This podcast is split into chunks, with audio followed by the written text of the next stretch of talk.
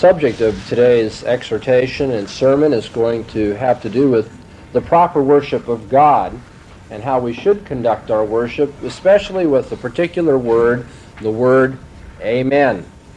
And to prepare us for the uh, lesson that I'm going to give, let's turn to 1 Corinthians, the 14th chapter. 1 Corinthians 14, I'd like to read verses 9 to 19.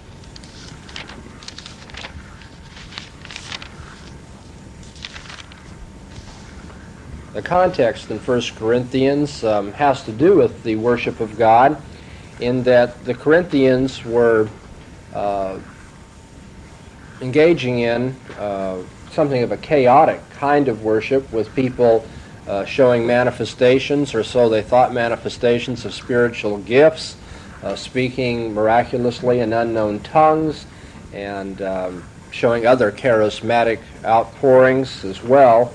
And the worship of the Lord was not with proper decorum, with proper order. And so Paul, in a number of chapters here, corrects the worship of the Corinthians by giving instructions, apostolic instructions for how to worship God. And we come into the midst of uh, his discussion of tongues and the worship of God at Corinth in 1 Corinthians 14, and I'll begin at verse 9. So also ye, unless ye utter by the tongue speech easy to be understood, how shall it be known what is spoken? For ye will be speaking into the air. There are, it may be, so many kinds of voices in the world, and no kind is without signification. If then I know not the meaning of a voice, I shall be to him that speaketh a barbarian, and he that speaketh will be a barbarian unto me. So also ye, since ye are zealous of spiritual gifts, seek that ye may abound unto the edifying of the church. Wherefore let him that speaketh in a tongue pray that he may interpret. For if I pray in a tongue, my spirit prayeth, but my understanding is unfruitful.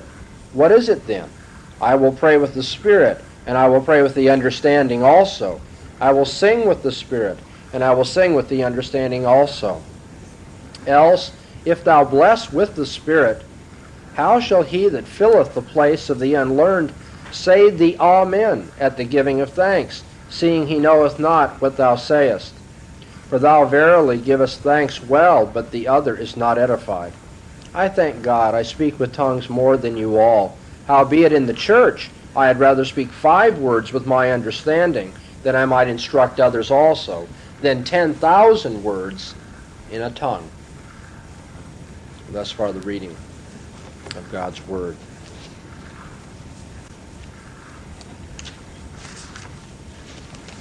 There are a number of uh, sports that we enjoy in the world today, in our civilization, in our society.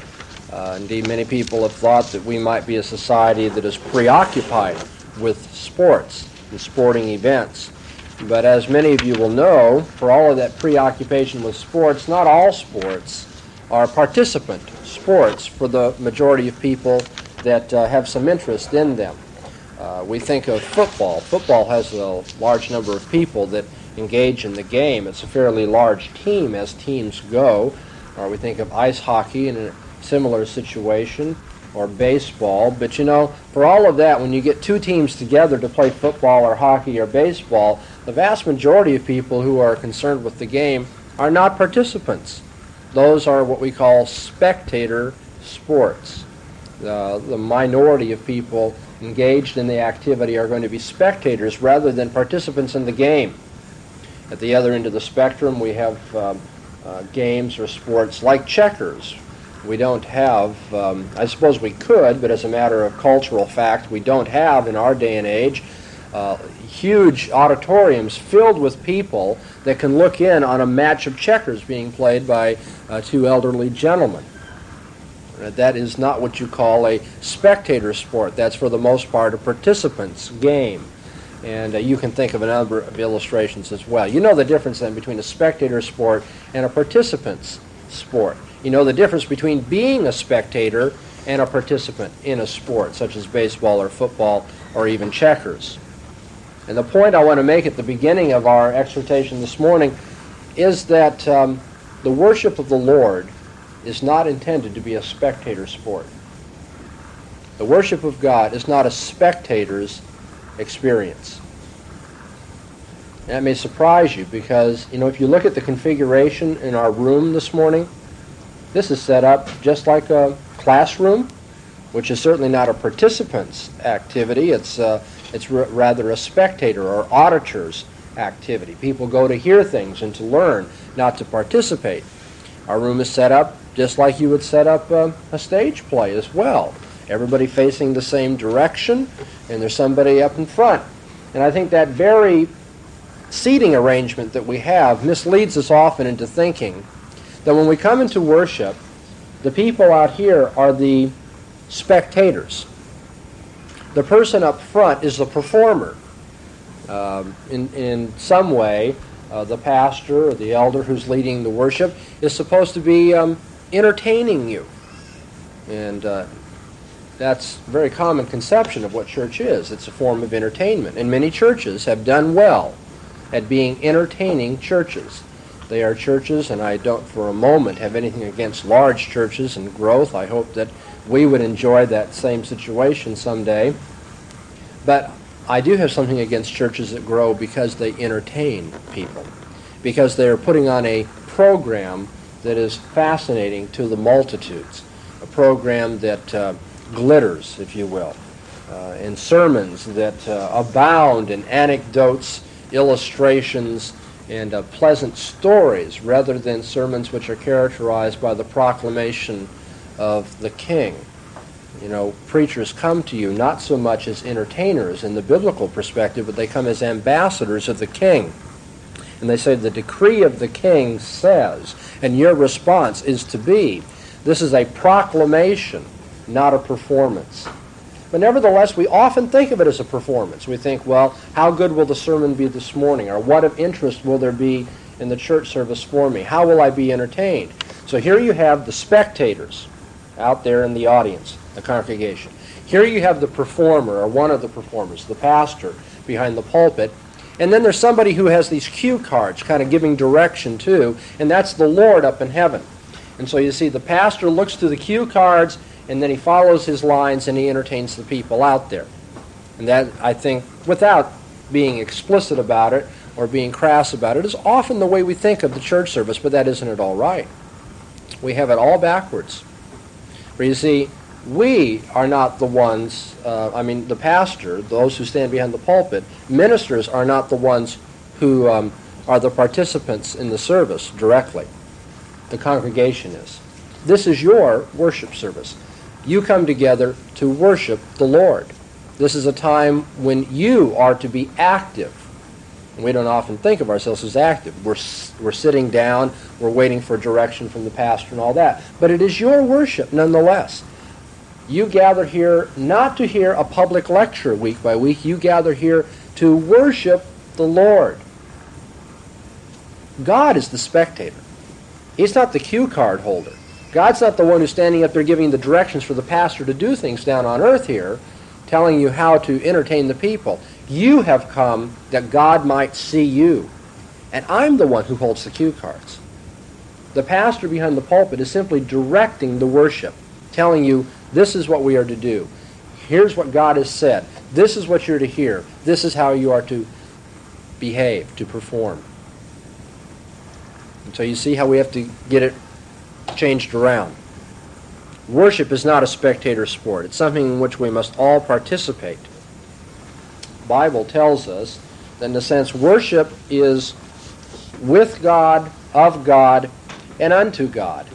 Worship is with God because God promises where two or three are gathered together in His name, He is there in the midst of them. God in the Old Testament was worshipped at what was called the tent of meeting, the tabernacle the tent of meeting. Well, who met at the tabernacle? You might think, well, the congregation of Israel met there, right? Well, they did, but as a matter of fact, it was called a tent of meeting because God said, I will meet you there. God stands there to be with his people in worship. God is with us. His presence is to be felt. And when we come into a worship service, and when I say into, I don't mean geographically, into a room. When we come into that context of worship where we are gathered for that purpose, we should know that we have come into the presence of God. God is with worship. And worship is of God as well. You know, God is the one who puts it in our hearts to worship Him. He's the one who provokes worship. How does God provoke worship? How did He provoke worship this week? By blessing you, by hearing your prayers, by saving you, by directing your life, by giving you His Word. In all these ways, we are provoked to say, Praise be God. And so God provokes worship. Worship comes from Him. And all genuine worship must be of the Lord.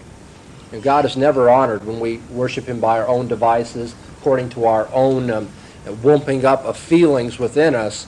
God must be the source of our worship. That's why Jesus told the woman at uh, the Samaritan well that, that he must be worshipped in spirit and in truth. God provokes by his spirit proper worship of his name. And then finally, worship is unto God as well. We don't come here to, to have a, a, a nice time of chit chat, although fellowship is important. Fellowship isn't just chit chat, and chit chat isn't the heart of worship. We come here that we might speak to God, that we might praise God, that our thoughts might be centered on God, that we might focus on our Maker and our Redeemer our King and our coming Judge. We come to worship God. So that's why I say worship is not a spectator sport. And worship is with God, it is of God, and it is unto God. Worship is for God's praise. It doesn't center on ourselves. Audience entertainment or the minister's popularity or performance are not the crucial parts of worship. In fact, uh, while it's not really inappropriate, and I wouldn't want to stop you from commenting on the sermon from time to time, sometimes the sermon goes over time, sometimes it's edifying, sometimes it's boring. And I hear these remarks, sometimes indirectly, but often directly. You'll thank me for the sermons I present. It really should be the other way around. I mean, somebody trained in theology and somebody's ordained to the ministry, I should be commending you on your worship. I'd say, You really worship the Lord today. I could really tell your hearts were in it. You see, worship is not centered on me, and it's not centered on some kind of performance or a stage play. Worship is centered on the Lord, and you are the participants in it. How do we worship God? How should you participate in the worship? Well, obviously, worship isn't always you talking. As you can tell right this very minute, this portion of our worship doesn't involve your talking. And to the degree that you are talking, children, you are not worshiping God. This is the time to listen. This is the time when God wants you to be instructed. This is when his messenger, as his ambassador, says, The king has said thus and so. You must believe it. You must obey it. So worship involves listening to God. We listen to the scripture reading. That's part of our weekly worship. And we listen to the preaching, don't we? We should. From time to time, I've had occasion to ask you that rhetorical question, as you will recall, won't you, from previous sermons. Um, now, I realize that sometimes we go to churches and there are pastors who preach rather haphazardly. One week will be on this subject, one week on the other, and there are times in the life of a congregation where that is needed, perhaps, where it's not inappropriate, but it's not a good policy. I think preaching should be systematic. It should be well thought out. It should have a plan. It should have a goal. And to the degree that I execute those uh, policies well, you should be able to say, well, this is building on what went before. I see the connection between last week and this week. Right? But you won't ever be able to do that if you aren't listening well. Listening to a sermon does not mean planning Sunday afternoon's activities. It doesn't mean being polite and keeping your mouth shut while your mind is wandering. Listening to the sermon means what did the king say that I need to hear? You can be sure when a messenger came into an ancient city, you know, he's been running all night long to say the decree of the king is the people didn't bother to come out into the courtyard to stand around going, well, no one will this get done? We have a roast in the oven back home and all sorts of things to do. No, they came out. They said, "What is? What's so? What's so important? Why are you talking to us?" Maybe the fact that you have one minister talking week after week leads you to believe, well, it's just something else and something else and something else. But you should come in with an attitude of excitement, saying, "What has God said? What are we to know? What are we to do? How should we worship Him?" We listen to God then in scripture reading, the preaching of the word, And I don't have time to expound on all the elements of our service today, and someday I'd like to go through that. But we listen to God in the benediction. I should tell many of you, because as I give the benediction, I see the continuing um, evidence of a confusion of a benediction with a prayer. A benediction is not a prayer. At the time of benediction, you don't say, um, well, now let us pray, and we're going to petition God and praise God in that way. Benediction is the pronouncing of a blessing in the name of God. And therefore, you don't bow your head as though you are asking God and you don't close your eyes. You look at the minister because the minister says, God says to you. God says to you the following. And then uh, there are a number of benedictions that are used. In fact, I, I have attended a church, just as an aside here, where the pastor was so aware of the difference between prayer and benediction, he even drew the distinction between a benediction and an ascription of praise, which is technically correct. Sometimes we say, unto um, him who is able to keep us from falling, so forth and so on. Well, when we're saying unto God, that is to say we're ascribing praise to God. That's not God's benediction on us, but that is technically with the palms reached upward. Unto God we say, You are the one who has done the following. But when the pastor pronounces God's benediction on you in this style, that is God saying to you, This is your blessing. Okay, so we listen to God in the scripture, in the sermon, in the benediction.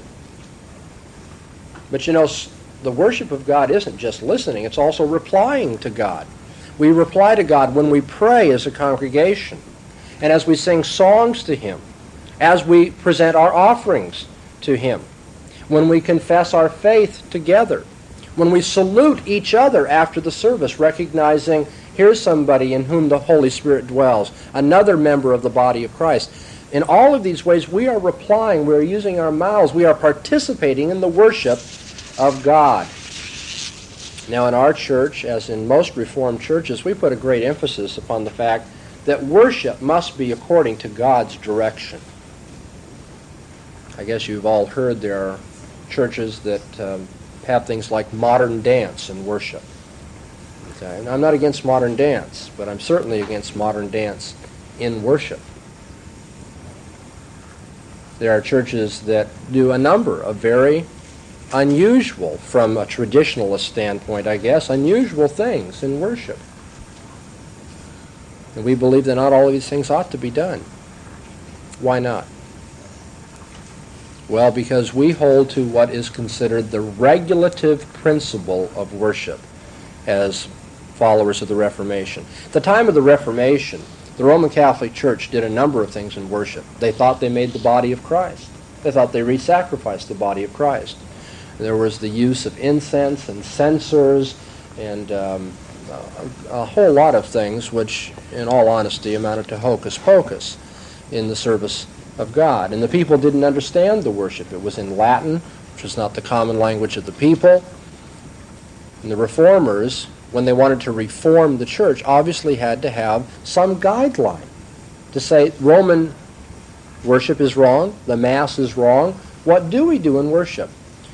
And the Bible tells us we have to have that guideline. You know, the second commandment says, You shall not make unto yourselves um, any graven image and bow down to any graven image. Most people think that's a, that, that is against idolatry, worshiping pagan gods, but it's not. It's applicable, I suppose, and I don't have any objection uh, to using it by way of uh, uh, extension or implication in that situation. But the first commandment says, You shall have no other gods in my presence.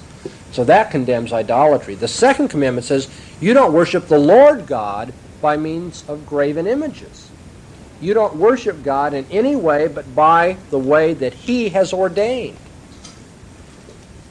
And we see examples of this in Leviticus, the 10th chapter.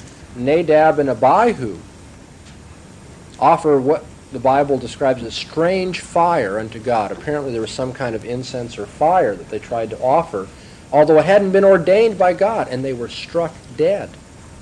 God will not allow himself to be worshiped contrary to his own directions. And uh, if nothing else, that long, long, long portion of the Old Testament describing how the tabernacle was to be built and how the services were to be conducted tells you God cares for the way he is worshiped. He wants it done by his instruction. In Mark, the seventh chapter, Jesus condemns the Pharisees because they worship God according to the traditions of men. We are not to worship God in any other way but the way that He has set down for us. And that is what we call the regulative principle of worship. And that has been uh, written up in our confession of faith as well. I'd like to read just one portion of that confession for you on the regulative principle of worship. The light of nature shows that there is a God who has lordship and sovereignty over all, is good, and does good unto all, and is therefore to be feared, loved, praised, called upon, trusted in, and served with all the heart and with all the soul and with all the might.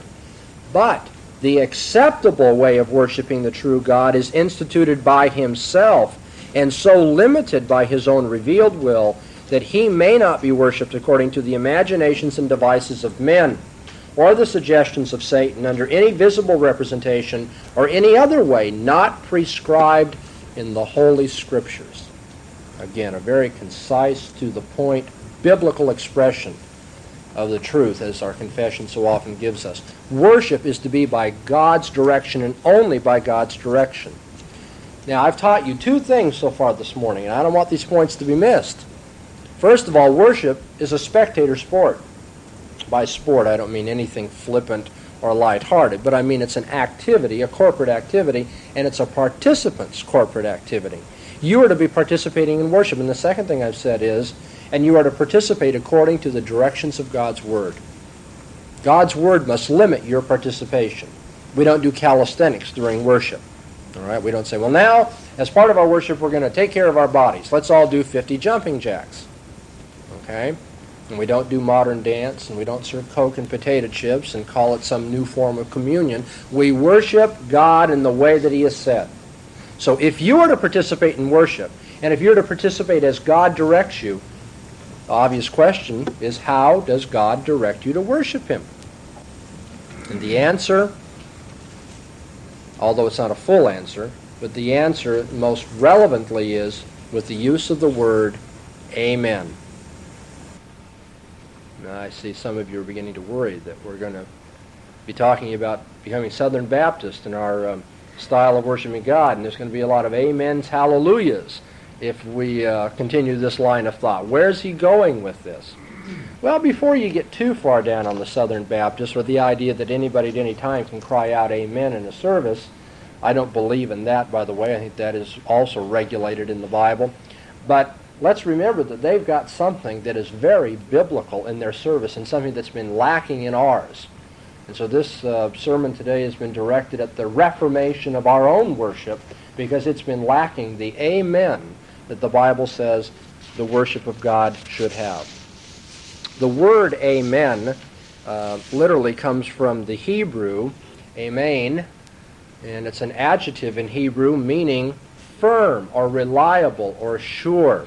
Something is reliable and it's sure, it's firm if you say that it's amen. Metaphorically, uh, it is faithful. You can depend on it, it's trustworthy. Uh, the verb in Hebrew, aman, that is used uh, Aman, Amen, obviously, are the background for our word Amen. Aman means that something supports something else. It is, uh, it is confirmatory, uh, supportive of something, and therefore the word to have faith or to believe in Hebrew is the word Aman as well, and based on that root. When you believe something, when you support something, when you confirm something, when you see it as faithful and true and reliable, when you want to say that it's firm, you say Aman or Amen. And that comes over into Greek. Uh, the actual sound of the Hebrew is then put into Greek letters so that you have the Amen. And English is the use of the Greek word, which is nothing more but the Hebrew word transliterated, Amen. Okay, so Amen, so often, we are told, means let it be. However, more basically, to say Amen is to say, I believe it, it is firm. And so be it adds to it the idea of, and I hope it will come about when a petition is given.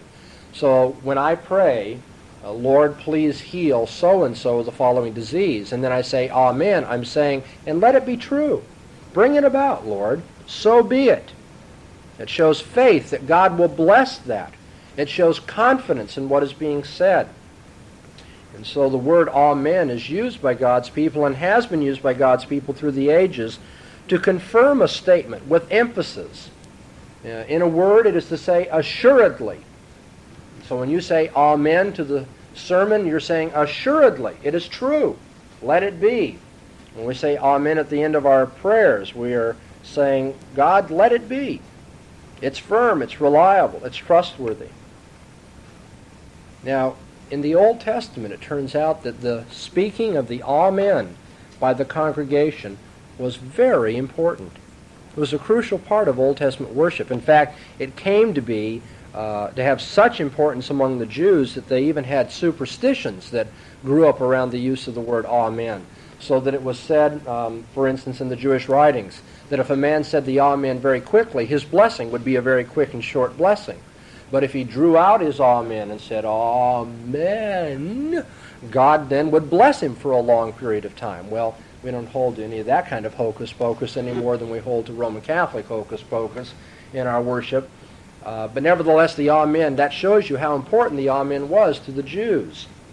In the Old Testament, we see the use of the Amen among the Jews, especially uh, in their corporate worship and at the time of their oaths, their prayers, and their, um, their vows to God.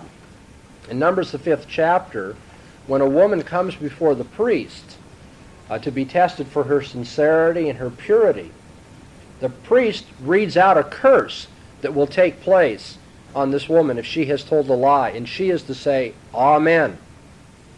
What does Amen mean there? It means I submit to it. Let it be. Let that happen to me. That is what is called a self-maledictory oath. She's bringing upon herself malediction, not benediction, malediction. Something evil will happen, and she says, let it happen if I'm not telling the truth. And in Deuteronomy, the 27th chapter, we often focus on Deuteronomy 28 in our circles, by the way, the blessings of the covenant that God has promised. In Deuteronomy 27, we read of the curses of the covenant that are to be read out.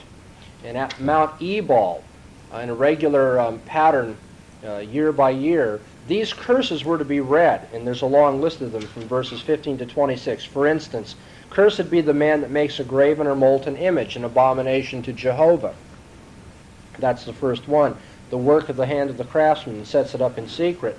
And then notice, and all the people shall answer and say, Amen. They say, let that curse be ours if we do that. And then the next one, blessed is he that removes his neighbor's landmark. And all the people shall answer and say, Amen. See, that wasn't just the declaration. The king says, I will damn you if you do the following things. The people were to say, so be it. And we, we like to say amen when we hear good things. God, you know, make our church grow. God, make our people to be well. God, do this and that and the other that are gonna, that's going to benefit us. We say, oh, amen, amen. But the first use of amen in the Old Testament was we will submit to whatever the judge says. Amen. Let it be. The amen also indicated commitment to the Lord. In Nehemiah, the fifth chapter, we see this. Nehemiah 5, verse 13.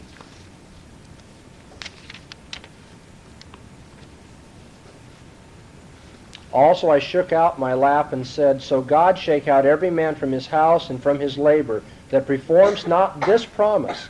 Even thus be he shaken out and emptied. And all the assembly said, Amen. Praise Jehovah. Anybody who doesn't keep this promise, but amen, it will be firm. We will do it. Nehemiah 8 6 shows us the congregation praising God with the amen. And Ezra blessed Jehovah, the great God, and all the people answered, Amen, Amen, with the lifting up of their hands, and they bowed their heads and worshiped Jehovah with their faces to the ground. And so we see the Amen used to say, We submit to you, Lord. Let the curses of the covenant be upon us if we don't keep them. We are committed to you. We have promised to do things, we will do it. And we praise you, saying, You deserve this praise in particular.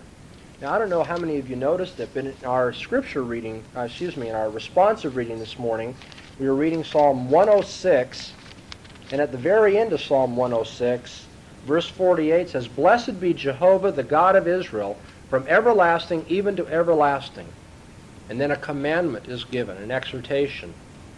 And let all the people say, Amen. You see, in the Old Testament, the people were to say, Amen. When curses were pronounced, they were to say, Amen. When promises were uh, called for, they were to say, Amen. When God's name was uplifted and praised, they were to say, Amen. Amen was something that was constant in the congregational worship the Lord in the Old Testament. God has given direction for his people then. He has said that they are to respond to the elements of worship by saying, Amen. Now, before you say, oh, well, that was Old Testament, our scripture reading this morning in 1 Corinthians 14, verse 16 says, Otherwise, if you bless with the Spirit, how shall he that fills the place of the unlearned say the Amen at the giving of thanks, seeing he knows not what you say? Now, Paul's point here, interestingly, is not about saying the Amen. It's about tongues. And Paul, and this is something of a rebuke to our Pentecostal brothers today, I believe, Paul says tongues don't have a very important place and often shouldn't have any place in the worship of God. Why? Because worship is for group participation and for edification. And when somebody speaks in an unknown language, that doesn't help anybody unless there's an interpreter, and then he has rules for interpretation and how many people should speak in tongues and that sort of thing.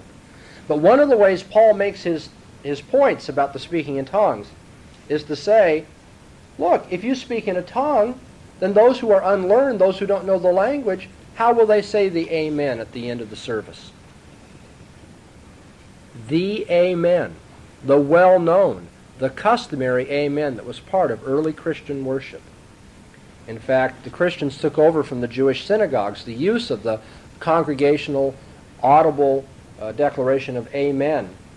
Took it over from the Jews, and we read in the early church fathers that that was so much a part of the worship, and so enthusiastic a part of worship, and so loud as part of the worship that Jerome says it sounded like uh, thunder when the people would say amen at various points in the worship of God. There's a lot more we could say about the Amen this morning. Jesus is called the Amen of God, the one who is truly reliable and the one in whom we confirm our prayers and believe the Word of God. Isaiah calls Jehovah the Amen, the faithful God. In Christ, all the promises of God are yes and amen. Paul says. Amen is crucial to Christian theology, the reliability of God and our faithful following of Him. But it's also crucial as part of worship. And that's my point this morning. You are to be participating in the worship of God. Okay? So don't ever come to church and think that you're going to be entertained. I mean, if you are entertained, well, that's nice, but that's not why you're here. You're here to entertain the Lord, to perform before Him to worship his name. And one of the ways in which God requires you to worship him is by saying Amen. Now, before we close, very briefly, I must warn you that there are times that you should not say Amen. In the first place, you shouldn't say Amen just as part of uh, some kind of uh, uh, self-performance, some kind of way of uh, pushing yourself forward and letting people know you're there. We don't say Amen just to show off. And so often in, in very loose church services, I'm afraid that's what happens, is you have people that are just pushing themselves forward uh, by speaking out in church. The amen is appropriate at set times. For instance, after a prayer and after we have sung God's praise, the amen is to be heard. And it's to be heard. We don't say because we're embarrassed, amen. We say, amen. Lord, I believe it. And when you say amen, that means you make the prayer your own you make the song, the hymn that we've sung, your own. But there are times, even after we've regulated the times that we say amen, that you shouldn't say amen. For instance, you shouldn't say it when you don't believe what you're amening. Okay? If you don't believe God is sovereign to answer our prayers, don't say amen.